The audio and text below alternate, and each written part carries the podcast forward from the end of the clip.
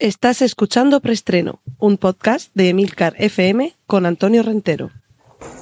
Bien, silencio todo el mundo. Motor. Sonido. Claqueta. Escena 1, toma primera.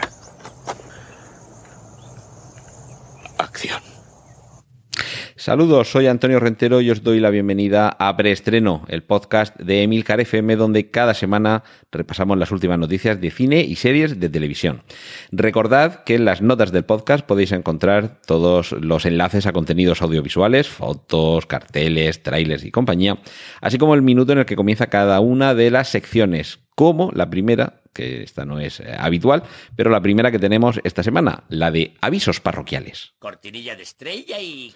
Los avisos parroquiales de esta semana tienen que ver con vigilantes. Recordad, recordad que os dije eh, la semana pasada, la anterior, que vamos a tener un nuevo podcast en la, en la familia de Emilcar FM. Y con vigilantes ya podéis intuir que va a tener algo que ver con Watchmen, permaneced atentos a vuestros podcatchers porque no, va a ser, no vais a tardar mucho en tener noticias desde, en fin, relacionadas con este, con este nuevo universo. Cortinilla de estrella y... Y vamos con la sección dedicada a películas de cine. Tráiler ya disponible de 6 en la sombra. Una nueva superproducción adrenalínica y espectacular, con persecuciones, explosiones, coches, en fin, lo habitual, en el cine de Michael Bay. Ojo, primera superproducción de Netflix, superproducción en el sentido habitual de, del cine y de las películas de Michael Bay, protagonizada por Ryan Reynolds y con un escuadrón, estos seis en la sombra, un escuadrón de especialistas en misiones de alto riesgo que eh, la referencia a la sombra es porque oficialmente están muertos. Y claro, ¿quién mejor que un gran especialista en persecuciones, en espionaje y en, misiones, eh, digamos, discretas? Que alguien que además oficialmente ya no existe. Echadle un vistazo al tráiler porque si os va el cine, ya digo, espectacular y adrenalínico de Michael Bay, os va a encantar Seis en la sombra. Tenemos rumores sobre incorporaciones a lo que ya podremos denominar seguramente universo Star Wars esta nueva tanda de series y de películas que nos van a ampliar lo que hasta ahora era únicamente las precuelas y, las, y los episodios originales y ese par de películas más recientes que iban sueltas y la, y la tercera trilogía. A partir de ahí parecía que todo quedaba confinado en esa, en esa etapa, en esos años, desde el joven Anakin Skywalker hasta lo que veamos estas navidades en el episodio 9, pero este universo se va expandiendo. Y se va a expandir, entre otras cosas, ya sabéis que de vez en cuando os voy contando por aquí por dónde van los tiros y los blasters y los láser, pero se va a expandir eh, eh, gracias al personaje Mara Jade o Mara Jade, que va a tener una nueva película dentro de este universo Star Wars por eso lo cuento aquí en cine y no en secuelas, porque en principio no parece que sea continuación de nada, una película nueva. Y, no sé, de momento lo, he situado aquí y cuando sepamos un poco por dónde va, ya veremos si pasa a la sección de remakes, secuelas y compañía. Y el rumor que hay es que la actriz elegida para interpretar a Mara Jade podría ser Emily Blunt, que a mí me parece una elección magnífica para una heroína que además tiene que ser alguien con, carácter, porque Emily Blunt la hemos visto, es la nueva Mary Poppins, pero también la hemos visto en El Día de Mañana junto a Tom Cruise interpretar un papel que creo que precisamente ese es el que le ha valido el que la elijan para ser Mara Jade. Y finalizamos con otro tráiler, The Gentleman, Los Caballeros. Guy Ritchie vuelve por sus fueros. Ha tenido algunas películas en fin, que seguramente han sido muy espectaculares y muy taquilleras, pero puedan ser incluso incomprensibles dentro de su carrera. Pero Guy Ritchie vuelve a lo que sabe hacer bien, que es acción, bajos fondos y tramas intrincadas con resoluciones inesperadas. Eh, como decía antes con la de Michael Bay, echadle un vistazo porque los que sabéis disfrutar de las películas de Guy Ritchie vais a estar de enhorabuena con este The Gentleman. Cortinilla de estrella y... Vamos con la sección de remakes y secuelas. El reparto original de Parque Jurásico estará en Jurassic World 3. Estamos hablando de, del trío, el trío protagonista que aunque uno de esos personajes de los que interpretaban en la novela eh, fallecía, el doctor Ian Malcolm, en la película hicieron bien en no cargárselo porque así hemos podido disfrutar de Jeff Goldblum en otras entregas, al igual que de Laura Dern y Sam Neill, que son los otros tres protagonistas principales del primer Parque Jurásico, que alguno de ellos también lo hemos visto en alguna entrega posterior y que ahora regresarán en Jurassic World 3 tenemos una protagonista española que va a pasar a formar parte también de uno de esos eh, universos que cada vez se van expandiendo más. Se trata de Úrsula Corberó, la protagonista de la serie de, Netflix La Casa de Papel, que va a interpretar a la villana de la película Snake Eyes, uno de los spin-off de G.I. Joe. Y mm, tenemos a ver eh, un nuevo tráiler de la tercera parte, en este caso la precuela, de la saga Kingsman. El título es The Kingsman, eh, por separado, no Kingsman en plural, sino el singular, con el artículo además, de Kingsman, el hombre del rey, y se nos cuenta cómo fue el inicio de esta organización. También recoge el estilo de sus predecesoras y ya sabéis que cuando algo te gusta no te importa que te den más de lo mismo. Y de momento en el tráiler nos confirman que sí, que nos van a dar más de lo mismo. Y tenemos también primeras imágenes, eh, hablamos antes de Star Wars, y hay primeras imágenes del episodio 9, incluyendo Babu Freak, que es un nuevo y peculiar personaje que seguramente ha sido creado para retomar un poquito aquel lo que de entrañable tenía Yoda y que aquello mucho menos porque es irrepetible y este personaje podrá tener más o menos interés, podrá gustarnos más o menos, pero, pero bueno, echadle un vistazo a ver qué os parece antes de llegar a la película. Y otra película que, bueno, mucho tiempo se lleva rumoreando que alguna vez existiría y ahora parece confirmar su director y guionista y productor y montador y demás, que sí, que ahora va en serio. Kevin Smith confirma Clerks 3. Y me parece que sería una forma interesante de finalizar ya de una vez este eh, eh Universe, que es como se llama el universo en el que transcurren las películas en las que aparecen, por ejemplo, Jay Bob el Silencioso. Pero claro, a ver qué nos cuenta, porque si ya con Clerks 2 la vuelta de tuerca mereció la pena, pero en algunos momentos pudo ser un poco forzada, a pesar de momentos geniales, vamos a ver qué se le ha ocurrido al bueno de Kevin Smith para este Clerks 3. Y todo esto son proyectos que van saliendo más o menos hacia adelante pero hay uno que no termina de arrancar y no sabemos si lo hará en algún momento y es Indiana Jones 5. Nos confirman, o parecen surgir rumores que confirman que de momento el rodaje sigue sin iniciarse. Eh, seguiremos esperando y yo ya no sé si vamos a ver en algún momento de nuevo a Harrison Ford empuñar el látigo, coger el sombrero y sobre todo si va a merecer la pena que lo haga y que lo disfrutemos cortinilla de estrella y... Vamos con la sección de series. Fleabag, que es esta serie que además ha triunfado en las eh, últimas ediciones de premios, eh, a series televisivas y demás, eh, se va a quedar en dos temporadas. Se confirma que no va a haber una temporada 3, así que quienes queráis disfrutar del trabajo de Phoebe Waller-Bridge, pues ya sabéis que tenéis solamente dos temporadas. Y de lo que sí que habrá temporada 4 es de Stranger Things. Ya tenemos ese primer adelanto que no, que no muestra nada, simplemente las letras mientras suena la reconocible música y, eh, ya aparece el número 4.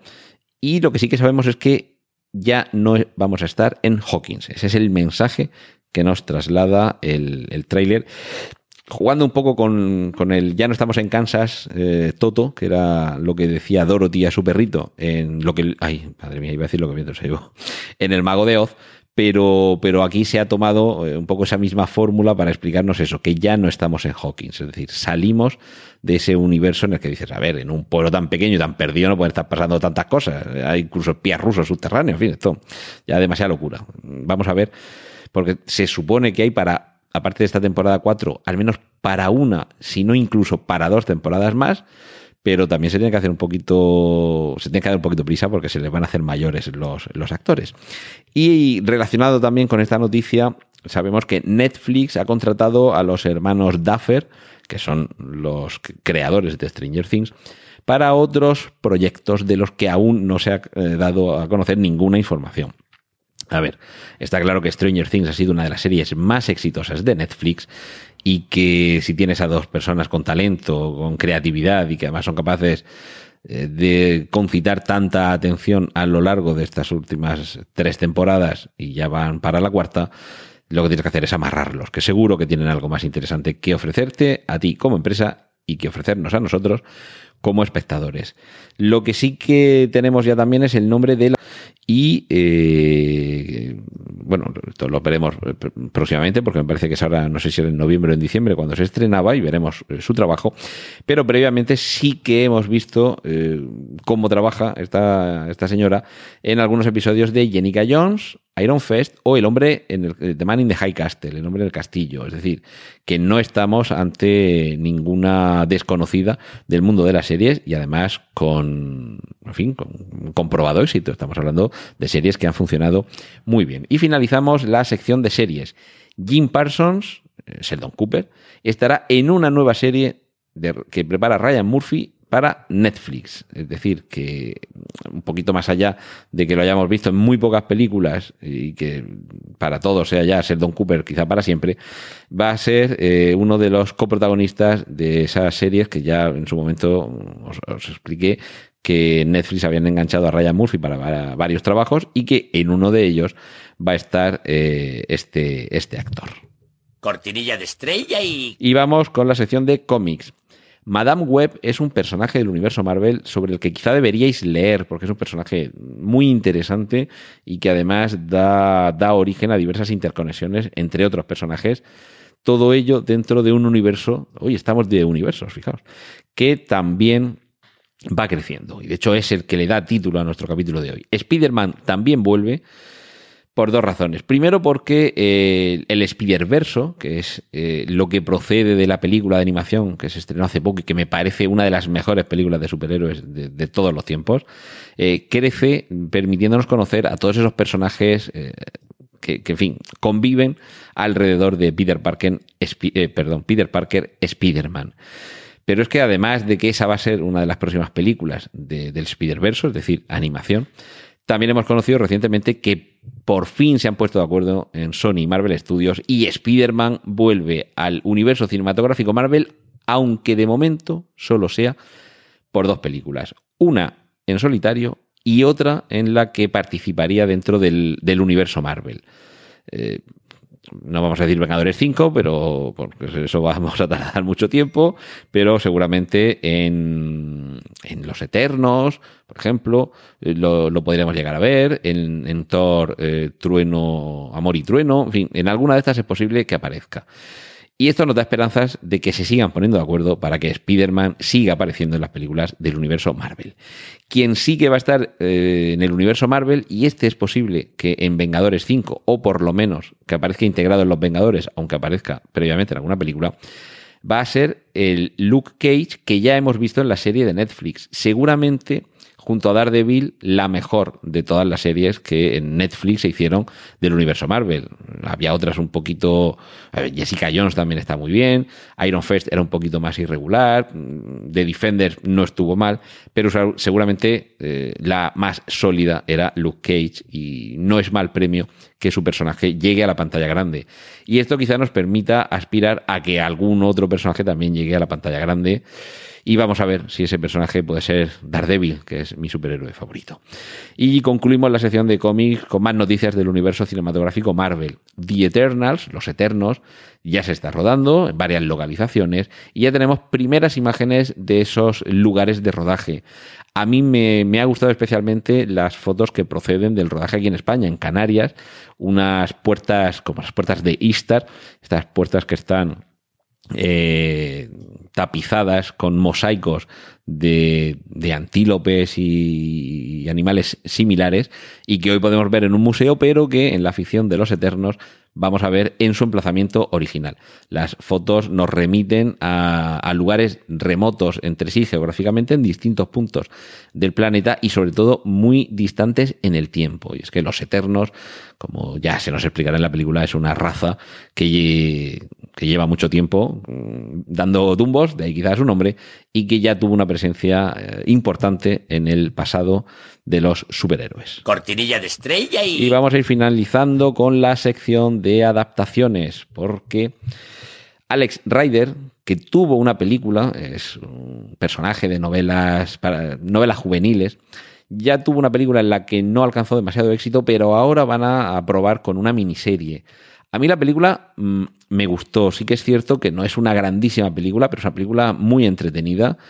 Y sinceramente de esas películas que dice, bueno, quizá se merecía haber funcionado un poquito mejor. Vamos a ver si ahora tiene esa segunda oportunidad como miniserie. Estad atentos. Alex Ryder, escrito ese Ryder, pues como suena, Reader, R y latina D E R. Y Travis Knight, que es el director de Bumblebee, va a, dirigir, finalmente es eh, el elegido, para dirigir la adaptación de Uncharted, el, videojuego que va a tener transposición cinematográfica, como ya llevamos tiempo recordando, con el rostro de Tom Holland, el Spider-Man actual. Y vamos a finalizar esta semana con el tráiler de la Guerra de los Mundos versión BBC. Atentos, echadle un vistazo al tráiler porque me parece que por un lado es la versión más fiel de todo lo que hasta ahora hemos visto en cine de la Guerra de los Mundos. Recordad la, la, versión de los años 50, eh, espectacular con sus efectos especiales, y, y, la versión más reciente de Steven Spielberg. Y en esta, de hecho, hay algunos momentos en los que, no sé si claro homenaje o que realmente es la mejor forma de contar determinadas situaciones, pero nos va a recordar, eh, ya veréis dónde, y en qué nos va a recordar mucho precisamente a la versión de eh, Steven Spielberg. Pero la novedad y por eso decía lo de la fidelidad al original, es que la BBC ha ambientado esta producción en la época en la que Herbert George Wells ubicó los acontecimientos de su libro La Guerra de los Mundos. Es una época victoriana y en la ambientación tanto arquitectónica como de vestuario, lo que se nos está remitiendo es algo muy querido por muchos, que es el steampunk no tanto en los trípodes, los, los invasores alienígenas, que tienen un aspecto bastante, podemos decir, moderno, porque sí parecerían sacados de una película con efectos especiales y diseños actuales. Eh, entonces no tendríamos el steampunk por ahí, pero sí que tendríamos esa mezcla de la parte moderna de esa tecnología, de, esas, eh, de esos invasores alienígenas, ambientados en una época victoriana, finales del XIX, principios del siglo XX, en los que todavía se, se, se, respira un poquito ese ambiente viejuno y vetusto. Echadle un vistazo al tráiler porque creo que va a ser una de las grandes sorpresas en cuanto a series de este, de este otoño. Y desde luego, si os gusta la temática de la invasión alienígena, esta vez vais a ver cómo empezó todo, porque la Guerra de los Mundos es seguramente la historia en la, a partir de la cual comenzó a edificarse toda esa serie de lugares comunes. Cortinilla de estrella y... Y esto ha sido todo por esta semana. Agradecer que sigáis allí escuchando y eh, citaros al preestreno de la semana que viene. Un saludo de Antonio Rentero. ¡Y corten! Gracias por escuchar preestreno. Puedes contactar con nosotros en emilcar.fm barra preestreno, donde encontrarás nuestros anteriores episodios. Genial, a positivar.